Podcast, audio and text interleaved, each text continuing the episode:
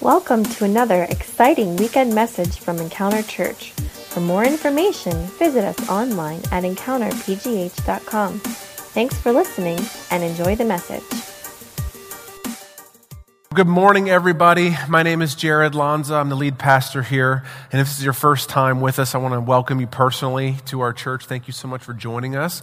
Uh, if you're listening on the podcast today, um, thank you for listening as well. We hope that this message is encouraging to you. Um, I just want to do a quick shout out to our worship team and to our media teams. They put together um, some incredible experiences for us. Um, our worship team works week in and week out and does a great job um, just leading us into the presence of God. And um, today, particularly, it's fitting because we're going to be talking a little bit about worshiping from our mouths. But also, I just wanted to give a quick shout out to the team who never gets any recognition, and that is our media team. Uh, those guys are in the back, the tech team. They do a great job with our sound and uh, with our lyrics on the screen and the lighting, as well as uh, those behind the scenes even further further back who do the videos that we see and um, our slides and graphics and just some incredible work. So great job, guys. Um, with that. Also, if you haven't had a chance to sign up for life groups, today is the last day that you can do it. I mean, you can sign up at any point, really, because they're open groups. But uh, right after service, if you thought about signing up but haven't yet, right at the Connection Center, we have the sign up sheets. Um, groups are filling up fast, so please get out there after service and sign up. And I promise you, you do not want to miss life groups this semester. It can be, uh, it can be the defining moment of your year, in fact. I believe that strongly in our life groups um, for that. So, Okay, well, we're going to go ahead and continue in our message series, Anatomy of Worship. You know, um, oftentimes people think of worship in the sense of the songs that we sing at a specific time at church on a Sunday morning. And that's not necessarily the case. Worship really is a, a, full body experience. In fact, we find that in Romans chapter 12, verse 1, it makes it pretty clear. It says, And so, dear brothers and sisters, I plead with you. This is a very important thing excuse me, Paul was saying, I plead with you, like, please, I'm getting on my knees, I'm begging you, understand this concept. Give your bodies to God because of all that He has done for us.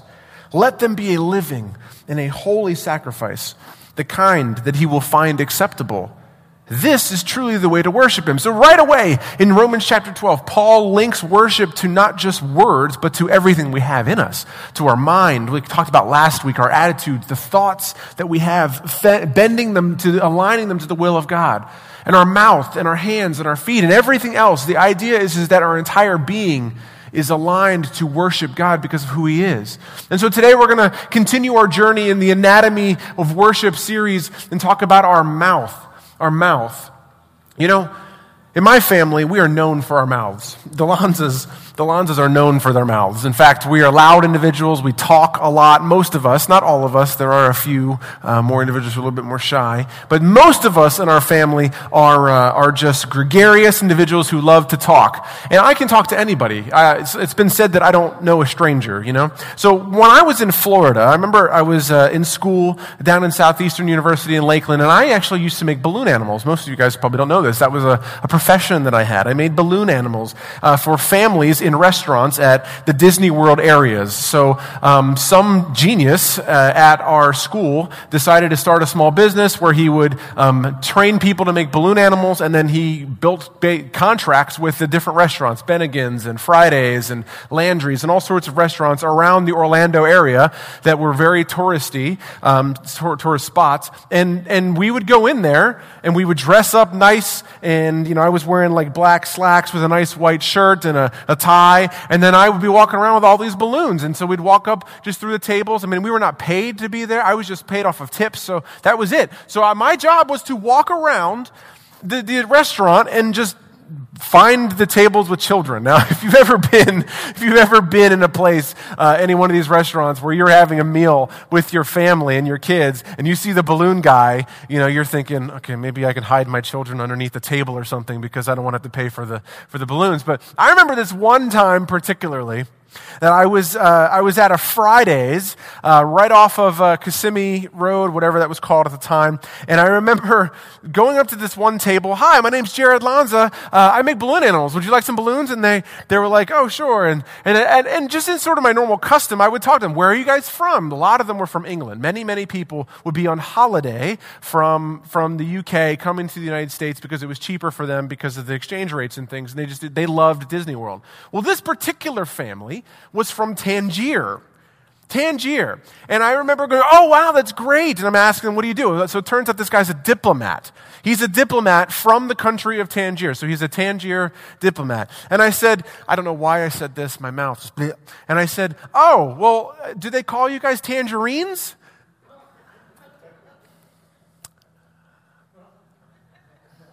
Not my finest moment.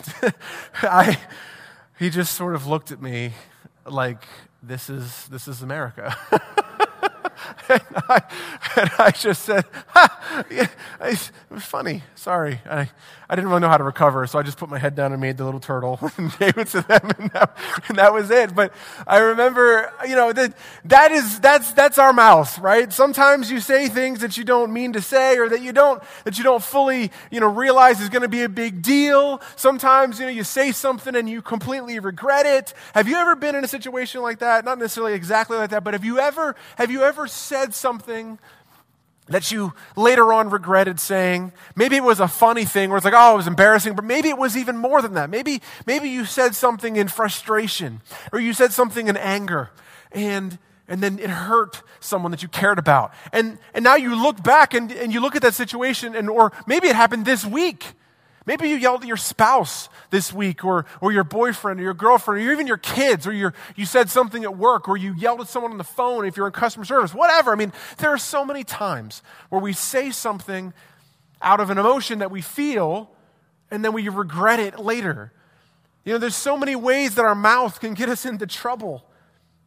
You know, um, you lose control of yourself when you become very emotional. Things like word vomit. You ever heard of the word word vomit? That phrase? I mean, it's just sort of like this. You get caught up in the moment and you completely say something that is either poisonous or can derail your efforts or can be hurtful or can be embarrassing or any of those types of situations.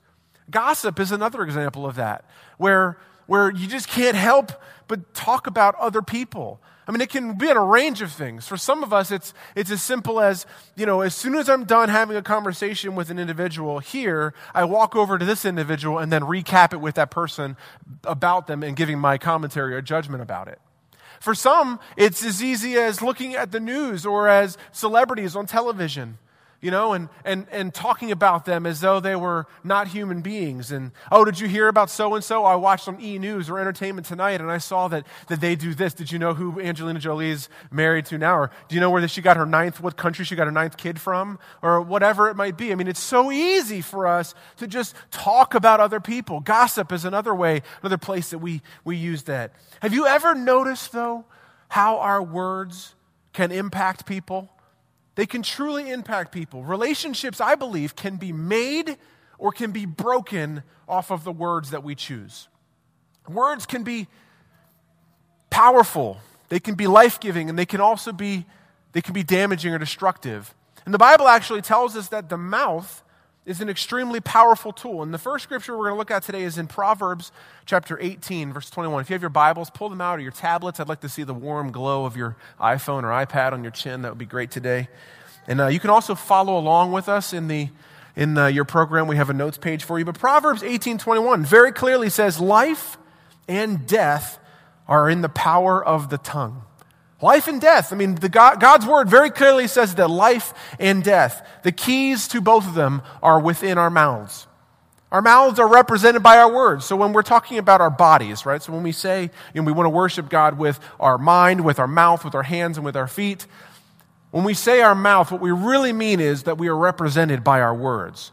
I mean, that's really what the mouth is used for, is to speak something, to sing something. The things that we say ultimately represent who we are. And there's plenty of scripture that tells us where our words come from. We're going to talk about that in a little bit. And they have the power to bring life or to cause destruction and pain.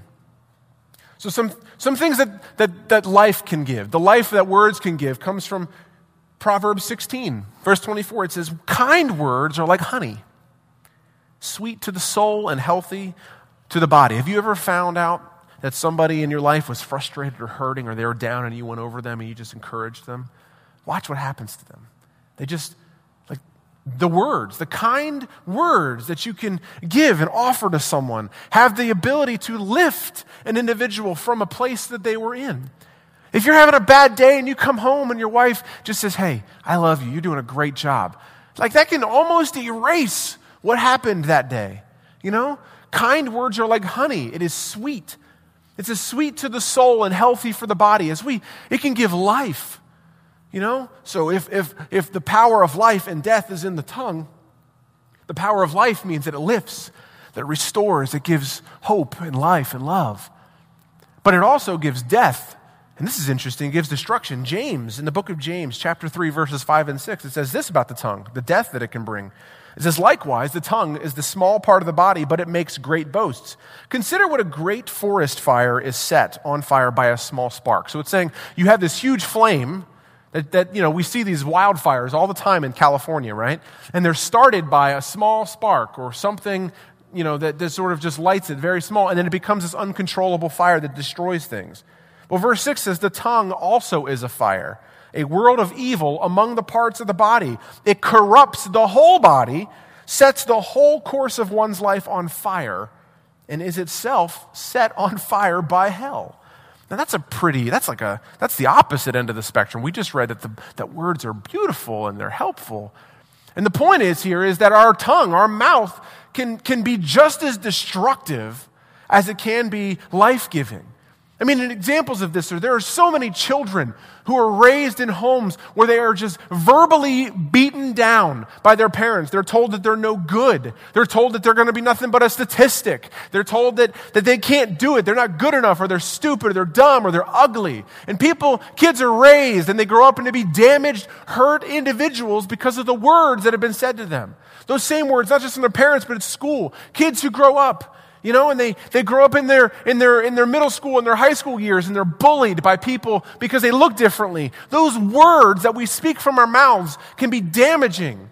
I mean, how do you think it, how do you think that professional athletes or celebrities feel when they read things in their Twitter, Twitter accounts or on their Facebook pages that are so vile? I mean, there's people who get horrible threats because they lost a football game. And the power of the mouth that we all have.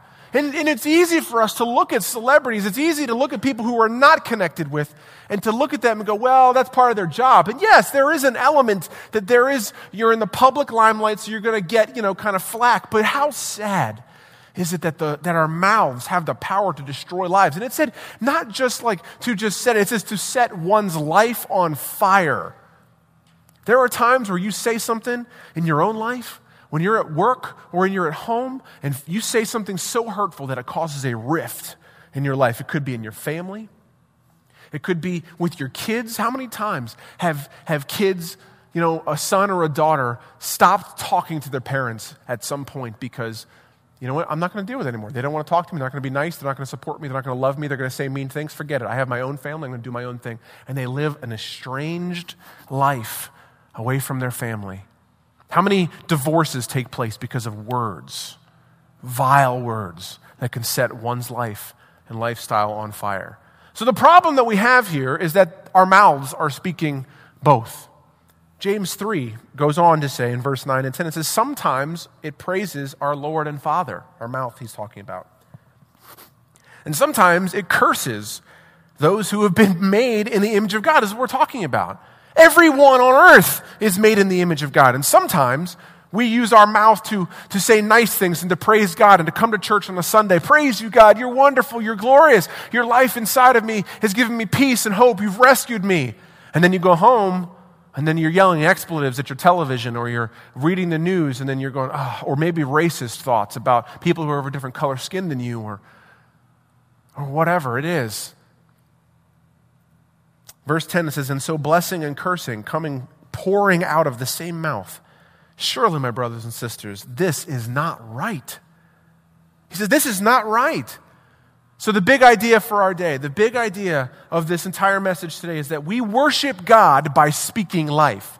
So, if, if we know that, that life and death are in the power of the tongue, we have the choice about what we say. And if we want to speak life and lift people up and we want it to be healthy, we want relationships to be right, if we want to worship God because verse 12, chapter 12, verse 1 of Romans tells us to give God our bodies, and this is the really the true way that we worship Him. If we're going to give Him everything, then the way that we worship God with our mouth is by speaking life. It's by choosing life, choosing words that are going to lift and create and restore life. I mean, our words are lasting and they make a difference in people's lives, good or bad. And they are really a true reflection of what's inside of our heart. If I'm lashing out at people, then I have malice and I have anger in my heart. If I am frustrated and I'm speaking word vomit on people, then there's something inside of my heart that that's coming from. But as we get closer to Jesus, as we begin to allow, like we said last week, His thoughts, His processes, His mind, His design, we align those things to Him. We start thinking about what He wants. Remember, we said what we take in is what we worship. The things that we think about are what we will worship. So as I want to think about good things, I want to think about life, I want to think about encouragement, I want to think about help, I want to think about, love and life and hope. As I think about those things, my heart begins to overflow with them, and I begin to speak them into other people. We worship God by speaking life. And there are three, three areas, three places that I felt like with our mouth that, are, that we, should, we should worship God with. And the first one is, is the way we speak. The way that we speak, the words that we choose. We should worship God and bring life through the way that we speak. Ephesians 4 29 says, Don't use foul or abrasive language. Let everything you say be good and helpful so that your words will be an encouragement to those who hear them. And so he draws a direct parallel. He first starts with foul and abusive language. Now, you can sit here and say, like, well, is Jared talking about cuss words? Is he talking about specific words? No, what we're talking about here is the end and the beginning. The beginning is foul and abusive, but the end, he says, encouragement, good and helpful. So, what we're talking about here is not specific words. What we're talking about is if your mouth, if what comes out of your mouth is abusive to people, if it's discouraging to people, if it is damaging to people, if it is harmful, if it pushes people down, if it belittles them, if it makes them feel like they're, like they're somehow less the image of God than you are, he's saying, don't use those things. If you see a parent, you know, like yelling at their kid and hitting them up the side of the head, don't be like that. Set an example with your kids. Teach them that they're worth something. Teach them about value. Teach them about love. You know, if you see an individual on the street, the homeless individual being degraded, he said, lift them up. Use words of hope and life and love. Speaking to people, even if you know they're living a life that is, that is reckless. You have a family member in your life right now who's, who's just living a life that is just ridiculous and they're on the road to hell because they're killing themselves. Like you may have that, and your first thought is, is I just, I just, the only thing I can do is just tell them how frustrated I am with them. I understand how frustrating it can be, but give them words to lift them up. I promise you, you will never lead them to the right place with anger and frustration. The only way to hope and to life is through good, is through God's path, and He never belittles people. He never makes people feel like they are less of a person than they are. When we speak, we need to choose words that are honoring, Choose words that are uplifting, words that are encouraging, words that are restoring. And most importantly, our words that when we speak, we need to point people to Jesus. I mean, I can't save anybody. You can't save anybody. The best person on this planet who is good, the most philanthropic individuals cannot save people. The only thing that can save people is Jesus. So when we talk, our words need to be pointing the way to Jesus. It doesn't necessarily mean I have to constantly be saying Jesus is the, is the way, Jesus is the way, Jesus is the way. But it does need to mean that my lifestyle is different enough to other people that they go, that person looks different. It reminds me of someone I've heard about once. And as they're starting to kind of figure it out throughout the life, throughout your conversations with them, then you will have the opportunity to say, it's all Jesus. It's all Jesus.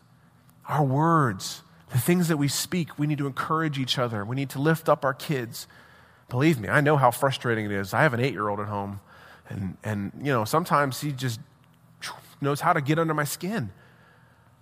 And sometimes I make mistakes, you know, we all do. I make mistakes and I say things to, to my son that, you know, out of frustration, you know I, where I'm at. If you're a parent, you've been there, or maybe you were a child and your parents said something to you. But you know what? Whenever I make those mistakes, my dad did the same thing he would realize it and he would come back and he'd say, I'm sorry, son. I'm sorry I, I got frustrated with you. I'm sorry that I said that I shouldn't have. I shouldn't have yelled at you or whatever it might be. And you know, as a kid who's grown up into an adult now, I look back at my family, my parents. I don't so much remember the times that I was yelled at, even inappropriately. What I remember most is how he spoke life into me, even after the times that he was frustrated or difficult. So you can start today. If you have a problem with talking to people, you get frustrated, you can just start today by trying to make those choices to choose the words carefully out of your mouth.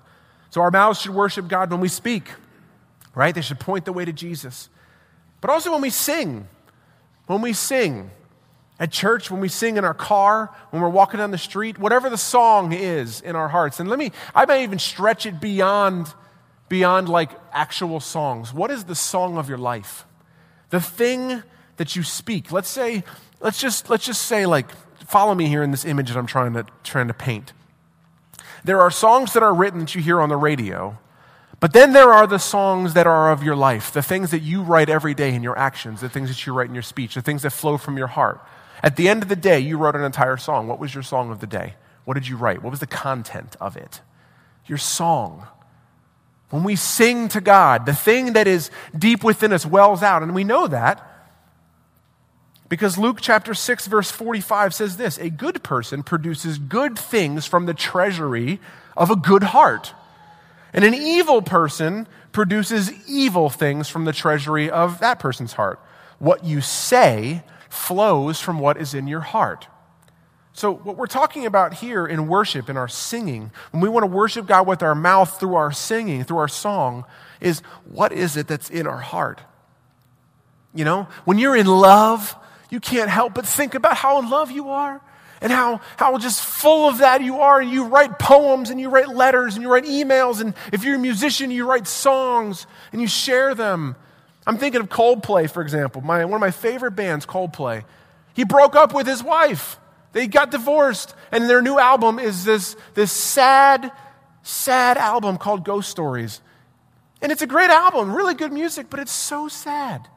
Written from his heartbreak in our lives, the things that we sing, whether it be worship at church, whether it be the songs on our radio, the things that we select to put on our iPods when we're listening, when we're humming down the street, when we're meeting people, our actions in life, taking it beyond the actual song into our life's song.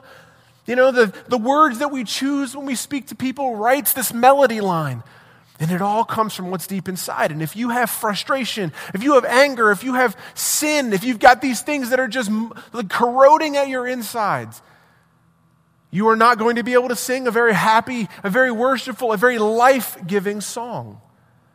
If you find yourself to be a frustrated and miserable individual, and this is not me like accusing you, but you look at yourself and you take a deep inventory of yourself, an honest inventory of yourself. If you look at yourself right now and you say, you know what, more often than not, I'm kind of pessimistic, I'm kind of frustrated, and it comes out in me. I find myself yelling at people more, I find myself looking negatively at everything. There's a good chance that inside of you, there are things that you have not dealt with that are poisoning the streams of your heart. Of your heart. And that needs to be dealt with. It needs to be addressed. You need to allow the refreshing waters of Jesus Christ to heal you and to overflow inside of you. He wants to rush in and clean it out. It's like if you had a dirty bowl, you wash it at home, you pour the water in and the soap in, and it comes in and it cleans it out and it overflows. And our life with Jesus is supposed to be like the faucet that runs into our bowl that just continually runs. So it never gets stale, it never gets moldy. But if you are never spending time with Jesus, if you're never worshiping Him and experiencing Him in the presence of God, and your water inside of your heart, in the bowl of your heart, as it becomes stale. It's going to become tepid. It's going to just get that kind of grossness to it. And then you're going to find yourself spewing that because the Bible tells us what's in our heart is what we give out. So the song that we sing starts within our hearts. And when we come to church on Sunday mornings, we need that refreshingness from Jesus. That's why we sing worship songs. That's why we declare who Jesus is. He's great. He's powerful. He's the great I am. And we declare things like that under his name that demons have to flee. We have authority in Jesus' name. I believe this. That's why I talk about it all the time. But you cannot expect to have power in your life. You cannot expect to have relationships be restored in your heart and in your life and in your families with your friends if you do not have anything changing on the inside. You have got to have a refreshing stream of Jesus Christ's love and his power in your life. And then when you come to church, you come expecting You come expecting to hear from God. You come expecting to worship and sing to Him because He deserves it. And something powerful takes place on Sunday mornings. We're in your bedroom, we're in the car. When you shut off whatever it is that's frustrating you and you fix your eyes to Jesus and you look at Him and you say, I'm going to worship you despite my car problems, despite my marital problems. I'm going to sing to you because of how great you are, because of how good you are. When you make the choice to think like He does and to worship Him because of how great He is, something powerful happens, something miraculous happens. His Spirit comes and He promises that He comes and He refreshes us and He gives us something we meets with us in a very real way. So I encourage you, I challenge you when you come to church on Sunday mornings. Come expecting to meet with God. We called this church Encounter Church because we wanted that very thing to happen. We wanted you to have an encounter with the living God. I believe He is alive. I believe that He intersects with our lives. And when you come to church, come ready to meet Him, to hear from Him through the word being preached, to meet Him in worship. And sometimes you'll come in on a Sunday morning and you're going to say, I just am just broke down. I feel like I don't have anything in me to sing any songs. Let me promise you, let me tell you now, let me encourage you. Do it. Do it anyway. Sing worship to Him. Look at the lyrics on the screen. Open your mouth. Even if you have a horrible melody line, even if you can't sing on key or your pitch is off, sing. Sing with your heart and watch what God begins to do in your heart.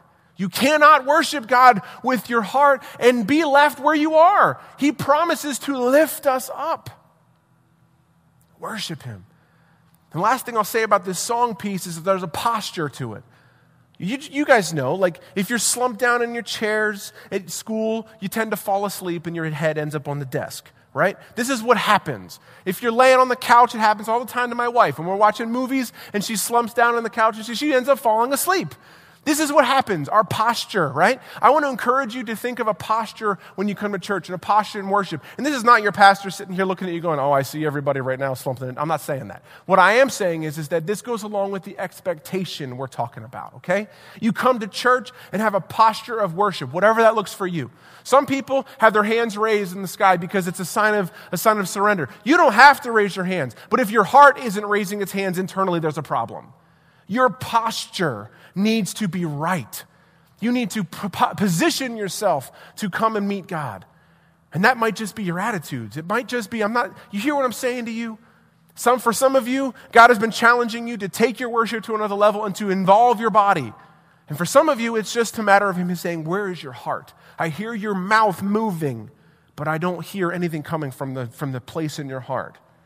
And He wants you to worship Him with your mouth, with your heart, with your song. And the last place, the second, the, the, the final place that we should be worshiping God with is in our prayer life. Psalm 19, 14 says this May the words of my mouth and the meditation of my heart be pleasing to you, O Lord, my rock and redeemer. This was a man named David who was just being honest with God. He said, I don't feel like I'm in this place right now, but may the words of my mouth, may the meditation of my heart be pleasing to you. Our prayers should be in alignment with God, with God's heart. If most of you are familiar with the Lord's Prayer, and what does it say? It says, Your will be done. Your will be done.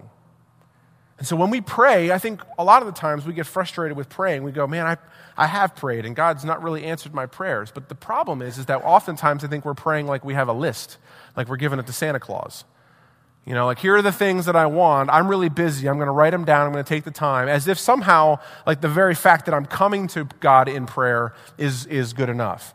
I mean, the concept of prayer really isn't supposed to be to get and receive or to give and receive. The, pro- the whole point of prayer is to commune with the living God, to have that opportunity for the refreshing waters to flow through you, to get answers that you are crying out for, to receive the healing that you need, maybe even to get direction. But it all starts with when Jesus' disciples said, Master, will you teach us to pray? He gave us a very simple prayer. He said, Our Father who is in heaven, hallowed be your name. Your will be done on earth as it is in heaven. In other words, whatever you want to see happen in my life is what I want. So when we pray, with our mouths, when we open our mouths, I promise you guys, if you start singing to God, if you start speaking to God, if you start praying to God according to what He wants in your life versus what you want in your life, all of a sudden you're going to see amazing stuff happening in your heart. You're going to begin to see things turn around in your life. You're going to have hope. You're going to have joy. You're going to have a pep in your step that you've never had before. Why? Because now you're falling underneath the spotlight of God's favor. Why is that? Because you're praying for what He wants in your life, not what you want. More often than not, what I want, what I want is not what's right for me. I might feel like it's helpful. It might be pleasing. It might make me feel pleasurable or comforted, but in reality, God gives us a lot of those things anyway, but puts us on the right spot. I could be literally in this spot and not be under God's blessing, but be in this spot and be completely full of it and completely like overwhelmed with what God's doing in my life. And someone might look at me and say, What the heck is the difference? You were just an inch apart. And I'd say, You know what? The difference is, is that for whatever reason, when I say, God, what is it you want from my life? And I will go there, I will do it, whatever it is, He says, Well, I just want you to move two inches to the right. And for some reason, that path may have just a little bit of an angle differently, and the trajectory of it is going to lead me all the way over there, whereas if I went on my own, I'd end up over here. And this space over here could be just some destructive place, but over here, it's a land of blessing. It's all about aligning our thoughts, aligning our hearts, aligning our words, our prayers to the will of God. What is it you want? And remember what we talked about last week that word will, another word for it is design. A lot of times we think God's, well, why does he always get his way? Well, like, I've been teaching my dog you know, we, we just got a puppy. He's adorable. His name's Gizmo, in case you wanted to know. We just got a dog, and we've been trying to teach him what's right, how to act and behave at home. How silly is it for anyone to think that, oh, well, that dog knows what's best for him? I mean, you know, so when the dog is peeing all over the house and when the dog, you know, is grabbing socks and running with them and taking them underneath the couch and, you know, when the dog is barking at people or he's nipping at people, you know, like, well, I mean, I'm just doing what I need to do. This is my life, right? I'm the master of the home and I'm teaching him. Why? Because I, I, can tell you, as a pet owner who has failed as a pet owner at one time, that if you just kind of allow the dog to do whatever he wants, in the end, he becomes destructive to himself and to other people. And that's what ended up happening to us with another dog that we had. And so this time around, we're giving some pretty clear order and some, some behavioral training and some things like that. And that's exactly the same concept with God, is that He designed our life. He knows exactly what we should be doing and how we should be doing it. And so it's all about allowing Him to teach us because in the end, our puppy is going to be one happy guy. He gets to cuddle with his dad all the time. He gets to eat really good food. He gets toys bought for him all the time. He gets to go on walks around, you know, around all over the place, and, and, and people get to look at him, and they do. And every time we're out, Gizmo, you know, he's walking around, and people go, oh my God, it's the cutest dog in the world. Like, it's, it's, it's wonderful. It's a good life to be a puppy that's trained well because he doesn't have to worry about anything. And it's the same thing in our lives. God wants us to just realize that He knows best, His design is best. And so when we pray, Let's start praying, God, what is it you want in my life? And I know that you will, you will take care of me. I know that you will provide for me. So, the three areas that we should be worshiping God in our life is in our way we speak, the way that we sing, and the way that we pray. So, my challenge to you today is this is allow God to control your mouth.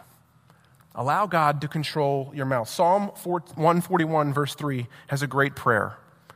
It says this Take control of what I say, O Lord and guard my lips.